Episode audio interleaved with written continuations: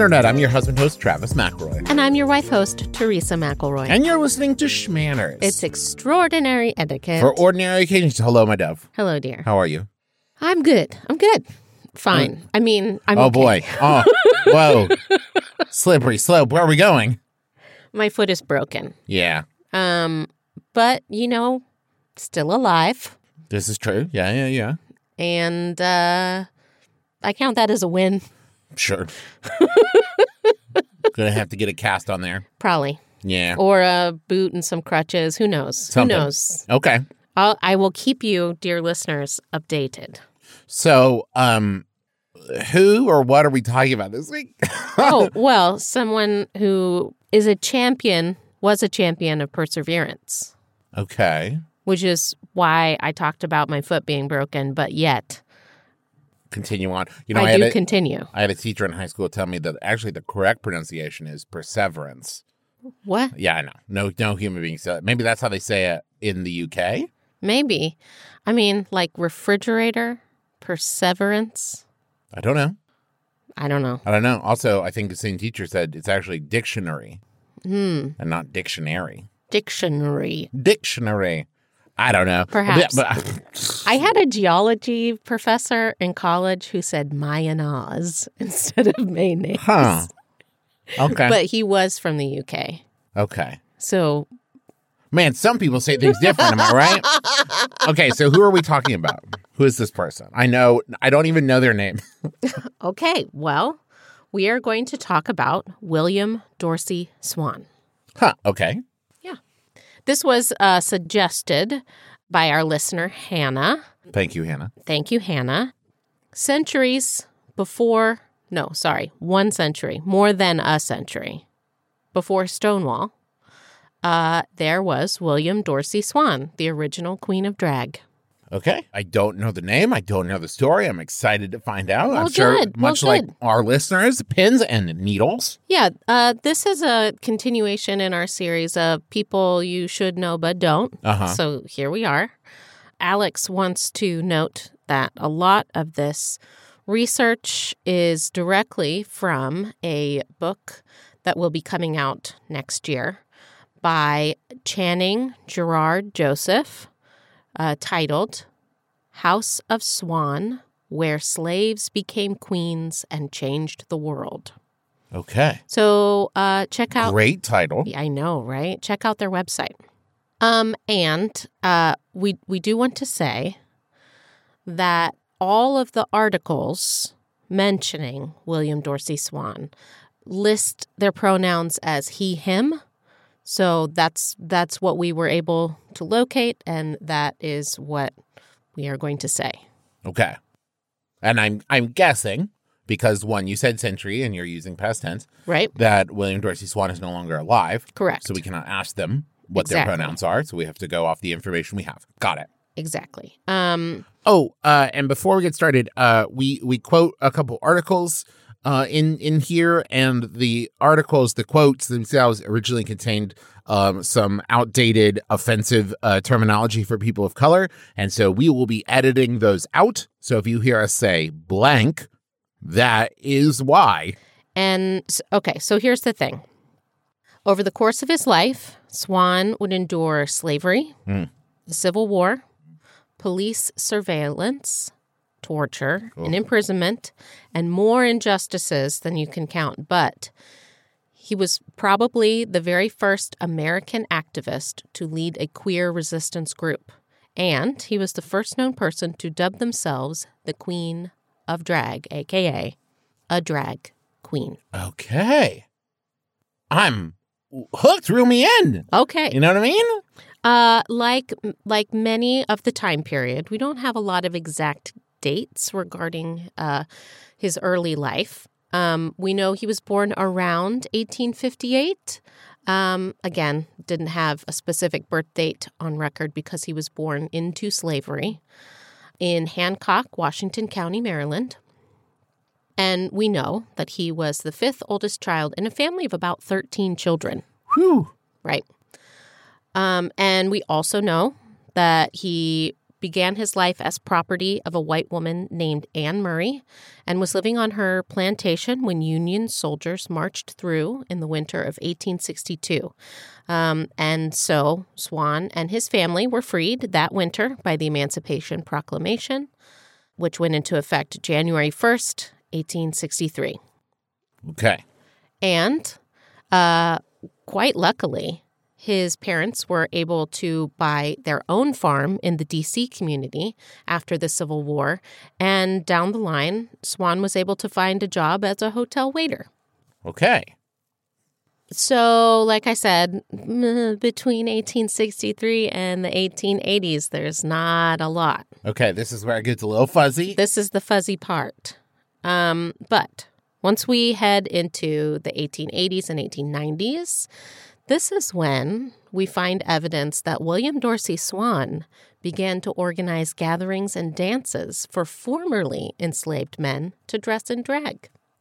Okay. Yeah. Was this? Uh, do we know if this was like a common thing, or is it Uh, like? well, it was not. It was not. Uh, in fact, when the the party was raided by police on April thirteenth, eighteen eighty eight, there was a headline that read, "Blank dive raided.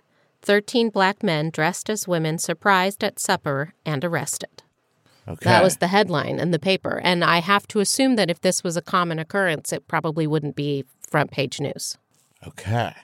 I'm very interested by this because, well, one, it's an interesting story so far. Yes. But I also was like, I want to know, like, what was the impetus for this thing? Was it just like, well, I have these friends that we used to do this thing or that I know are interested in this thing hmm and we have nowhere to do it. And so I'm going to organize a party. Yeah. That has to be it, right? I mean, pretty much. So, um, as we mentioned before, uh, the author of the book where a lot of this information comes from, Channing Joseph, um, he told the BBC that he'd never heard of a drag ball happening that long ago, hmm and he knew that this was something he needed to know more about. Yeah. Um, and it it was really awesome to find that this is this person, uh, Swann, was is one of the first known instances of violent resistance in the name of LBGTQAI plus uh, rights. And Joseph basically dedicated himself to researching the life of William Dorsey Swann. So here here's some disheartening and interesting information. Oh, no. Uh, so when you think about homosexuality specifically being illegal, about what time period do you think of? I mean, up until. Oh. Okay. I know that this is one of those things where I'm going to say it and it's not right. Okay. but I'm going to go later than I would normally guess. hmm 1950. You are going to be so disappointed. Why? Maybe, maybe not. 2003 in the United States. Illegal? Uh, the Supreme Court decision of Lawrence v. Texas overruled a previous case from 1986 stating that homosexuality was illegal even in the privacy of one's home. Who? Okay. Okay. Okay. In 2003. okay. So he- okay. I'm very disappointed. Uh yes. it, Disappointed and surprised or not surprised? well, here's the thing. So what I was going to say is when you said 2003, my immediate response was going to be, "Oh, so was this one of those things where it was like on the books, but like nobody was enforced?" But then you said 1986, Mhm. it clearly was being enforced because there's a case about it. yeah. and it was upheld in 1986. Yep. It was struck down in 2003. Oh boy. Oh man. Yeah. Oh, So- and you know, here's a, Yeah. a little soapbox just for a second. Okay. I've seen some people, specifically uh some a few young folk, occasionally say like, "Why are we even doing pride? Like, why is pride even a thing?" 2003. That's, yeah. Yeah. When did you graduate high school? I graduated in 2002. I graduated in 2003. Ain't that long ago. Okay. Nope. Nope. Nope. Nope. Okay. Um, back to William Dorsey Swann. Not having it, right? Um, the Washington Post article that Channing Joseph discovered was far from the only instance of Swann's party based civil disobedience. William Dorsey Swann threw countless parties and drag balls, all in secret, to protect the identities of those who came to participate. Um, his feeling that a queer black space needed to be created, protected, and celebrated. And so, if no one else was going to do it, Swann was on it. Okay. Um, He sounds cool. Yeah, totally. Uh, always wanting to protect his guests. He was very careful about how he got the word out. Uh, invitations were often guarded and whispered among among young black men participants. Uh, and Swann so, was so much of this. I mean, it's it's also just keeps hitting me wave after wave to think about the level of danger that he would have been in at this time, Mhm. right? Because we're still talking about like 1890s, right? And here's this young black man who is like throwing parties for men to dress in drag. Like Yeah. so much of this is like the idea that even if it like there's so much at risk here, not just from people, but the system, everything, and him still saying like, but there needs to be a place for this. exactly. Like this needs to be able to happen. The bravery that that took is immense and impressive. And n- not only the fact that it was so brave, but also that this is hurting nobody, hmm right? Like, it's just, it's a fun thing to do on a Saturday night. Yeah. And one, how great is it that people really put, you know, put themselves on the line for further generations and for the, the their peers. But also like let people live. Well, it's just another highlighting of the importance of identity, right? Yeah. Because like this is an example of they they all it sounds like all the participants, right, are putting themselves in immense danger to do it. But their desire to be able to express themselves and to like be themselves around Mhm. their friends and to have this thing that was for them, right? May like the danger was not as important as expressing themselves, right? They had a lot to lose in doing this and they still did it. That's the importance of identity. Yeah. Yes. Yes. Okay, during this time, these events, is when Swann began to refer to himself as the queen of the drag community. And so this is I the wonder where the, the actual word like drag, why it's drag. well, uh, I'm I'm going to explain a little bit. Okay. Um, so queen was less based on appearance at that point, uh, but it meant leader. Okay? Okay. And the parties were referred to in slang as drags. Okay. Like, So the leader of the party was the drag queen, the queen of drag. okay. Okay. I'm also reading here because I looked it up that uh, the definition probably originated in theater of the 1800s where male performers wore petticoats to perform as women and their petticoats would drag on the floor. And so they referred to dressing up as women as putting on their drags. Okay. That's another one I found. That's another one. So there is a very famous picture of Swann himself wearing a, uh, you know. oh, wait. Also, Okay. to yours, it may have been the term uh, was slang for grand rag, which was historically used for a masquerade ball, a Okay. party. So grand rag became drag, and that was the masquerade ball. So there you go. It's, it's one of those two things, according to Wikipedia. Thanks, Wikipedia. There's a famous picture of Swann uh, wearing a very, uh, a beautiful smile and and looking very happy um, in a big bonnet-like headpiece, along with a, a ruffled gown and a large decorative fan. Ooh, Um, and lovely. and everyone who came to these parties had to be dressed to the nines, right? Um, in fact, here's another police Dressed to the nines, another idiom. idiom. I have no idea what that means. Why isn't it to the tens? You'd think it'd be the know. ten. Okay. I don't know. Write it down. Okay, so uh, uh, a raid on January 14th, 1887. The Washington Critic reported six blank men dressed in elegant female attire were arraigned in the dock at the police court this morning on a charge of being suspicious persons. They nearly all had on low neck and short sleeve silk dresses, several of them with trains, as well as corsets, bustles, long hose, and slippers, everything that goes to make a female's dress complete. That's awesome. I can't wait to learn more about Swann. But first, about a thank you note for our sponsors?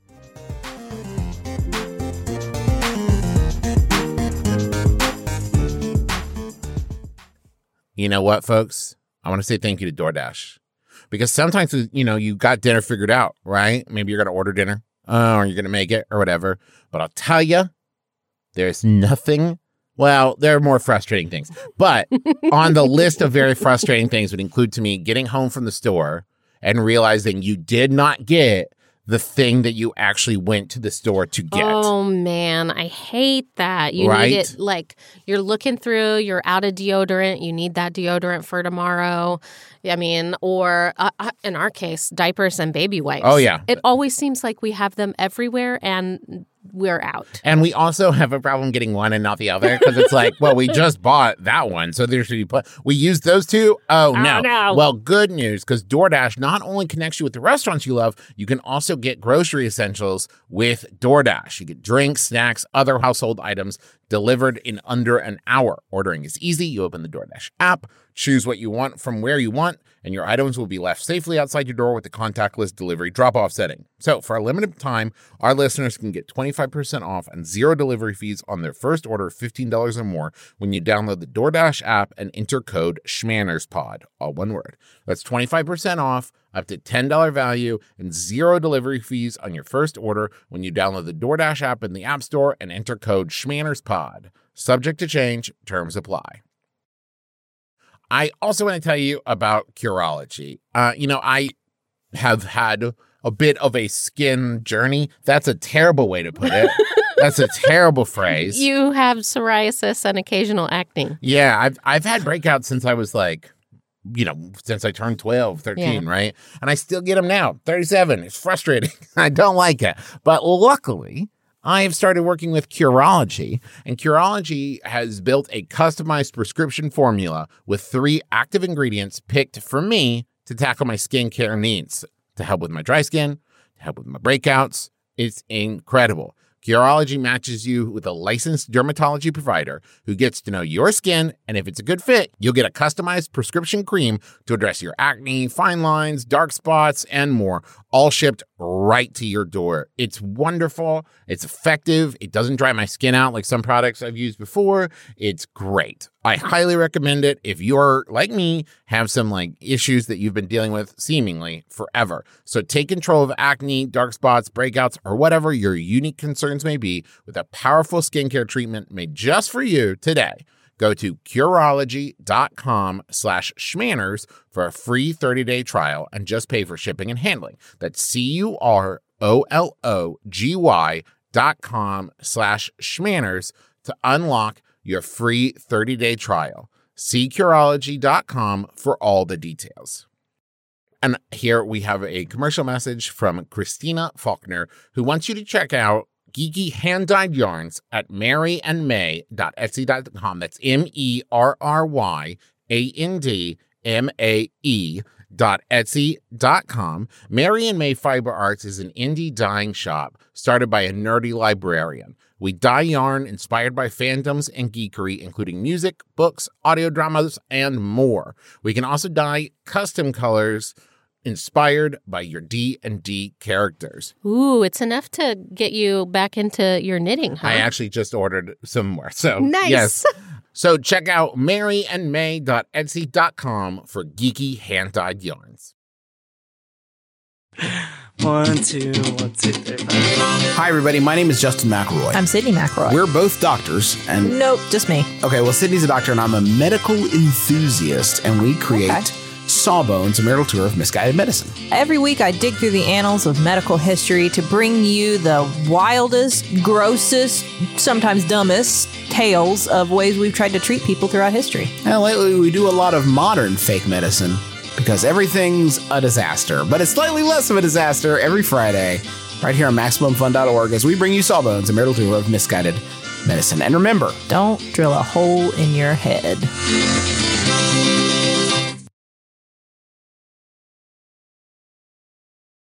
Okay, Teresa, tell me more about William Dorsey Swann. You may have been surprised about uh, the the ruling that we discussed in 2003, but I, I don't think that you'll be surprised that toxic masculinity was rampant at this time of, Uh-huh.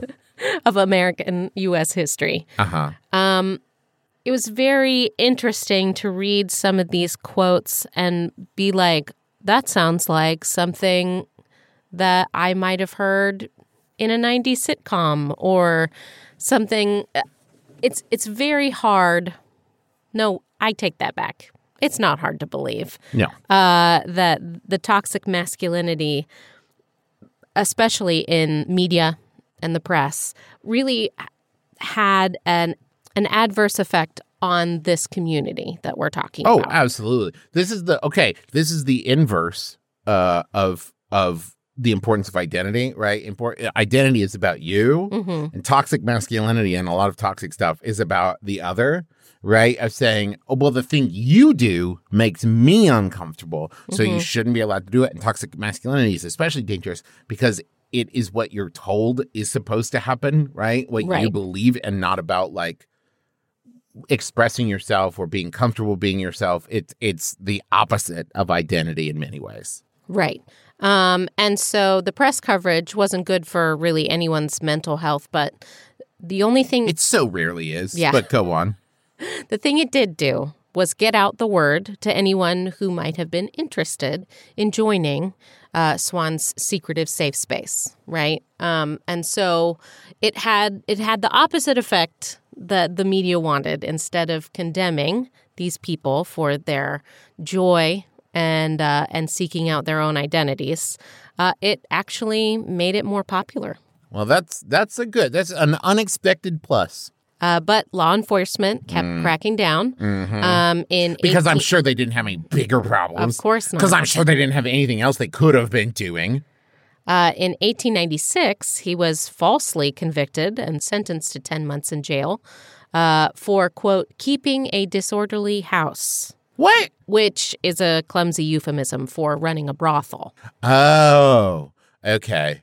Okay. That makes, uh, I mean, not sense, but it makes more sense than being arrested for having a messy house. Right. Which is what I thought it meant. Okay.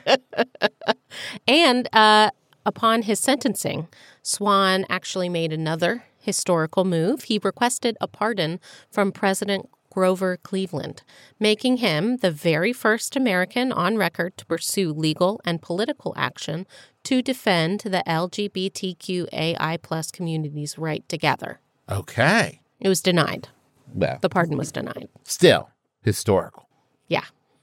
So Swann is working hard, doing what he needs to do, what he wants to do for his community. But in 1900, he began to retire from the drag scene uh, because all that, like, violence and aggression takes a toll on you. Yeah, it sounds like he was constantly being judged, constantly being pursued by law enforcement, constantly being vilified in the press. You know that there's people in everyday life, right, who would see him and yell stuff and maybe, you know, threaten him or throw stuff. Like, that's a lot. It is a lot. Um, so, Swann passed away in Hancock, Maryland in 1925. Um, and because nothing gold can stay, after his death, local officials burned his house. What? Yeah. What? I think it's it was part of this attempt to erase, right? Erase who you you don't agree with, that you don't understand. Just just erasure. Oh my God. Yeah. But they could not burn the impact that William Dorsey Swann had on the drag community. So today, over a hundred years since his last known ball, the houses of the contemporary drag scene still have the same basic format of the House of Swanns. Um, there are still competitive dances with exaggerated pantomime that are organized around family, like groups led by mothers and queens. Drag mother is still a term used to denote rank within groups of ball participants. Um, And, you know, we, like I mentioned before, use the term queen pretty loosely today, but back in Swann's time, it was reserved for someone in a position of power and honor and leadership in the community, making William Dorsey Swann the ultimate queen. Excellent. Excellent. Thank you, Hannah. Thank you for suggesting this topic. I, I love learning about people that, you know, cis, straight, white male history didn't decide was important enough to teach at school. Mhm. Uh, because one, they're always incredibly interesting. And two, it's like so impactful to the world around us that Yeah. fills in so many gaps of it really like, does. oh, this makes a lot of sense. Oh, okay. Now I get like, ugh. Once again, the book, House of Swann, Where Slaves Became Queens and Changed the World, uh, by Channing Gerard Joseph, is set to come out in 2022. So check that out. I definitely will. Thank you. Thank you to Alex, our researcher, without Mhm. whom we would not be able to do this show. Thank you to you, Teresa, for week after week educating this goobus who I, I guess I can't even figure out how to figure out which episodes we're doing. but this was fascinating and I really appreciated it. Thank you to you, our listeners, for listening and for submitting episode ideas. If you have an idea for a topic we could talk about, you can email us shmannerscast at gmail.com. Um, we, if we do an episode where we need your uh, listener submitted questions, we ask for those at shmannerscast on Twitter. Um, oh, we have the My Brother, My Brother Me virtual event. If you're listening to this on Friday, the 25th, it's tonight at 9 p.m. Eastern Time. Tickets are $10, and you can get those tickets at bit.ly slash MBMBAM virtual. It is summer boy BQ themed because we're three summer boys talking about our summer joys. Um, and we're going to have uh, Sawbones as the opener. And if you can't make it tonight and you still want to get tickets, video on demand will be available for two weeks after the show ends. Uh, just a couple weeks until the Adventure Zone Crystal Kingdom is out. That's our newest graphic novel. Uh, you can go pre order that at the adventurezonecomic.com. Um, let's see. Oh, go to mcelroymerch.com. We got some new merch there, including a pin of the month that features Griffin's beautiful face saying, I also want a sword. And that benefits the proceeds from that benefit the Trevor Project, which provides crisis intervention and suicide prevention services to lesbian, gay, bisexual, transgender, queer, and questioning youth. Um, and we've got the Hear That Babe, We're Legends shirt, a portion of which uh, also goes to the Trevor Project. So go check that out. And happy Pride, everyone. Yeah. Thank you for joining us. Also, thank you to uh, Brent brentalfloss Black for writing our theme music, which is available as a ringtone where those are found. Also, thank you to Kayla M. Wassel for our Twitter thumbnail art once again at Shmanners Cast. And thank you to Bruja Betty Pinup Photography for the cover picture of our fan run Facebook group, Shmanners Fanners. And that's going to do it for us. So join us again next week. No RSVP required. You're listening to Shmanners. Manners, Shmanners. Get it.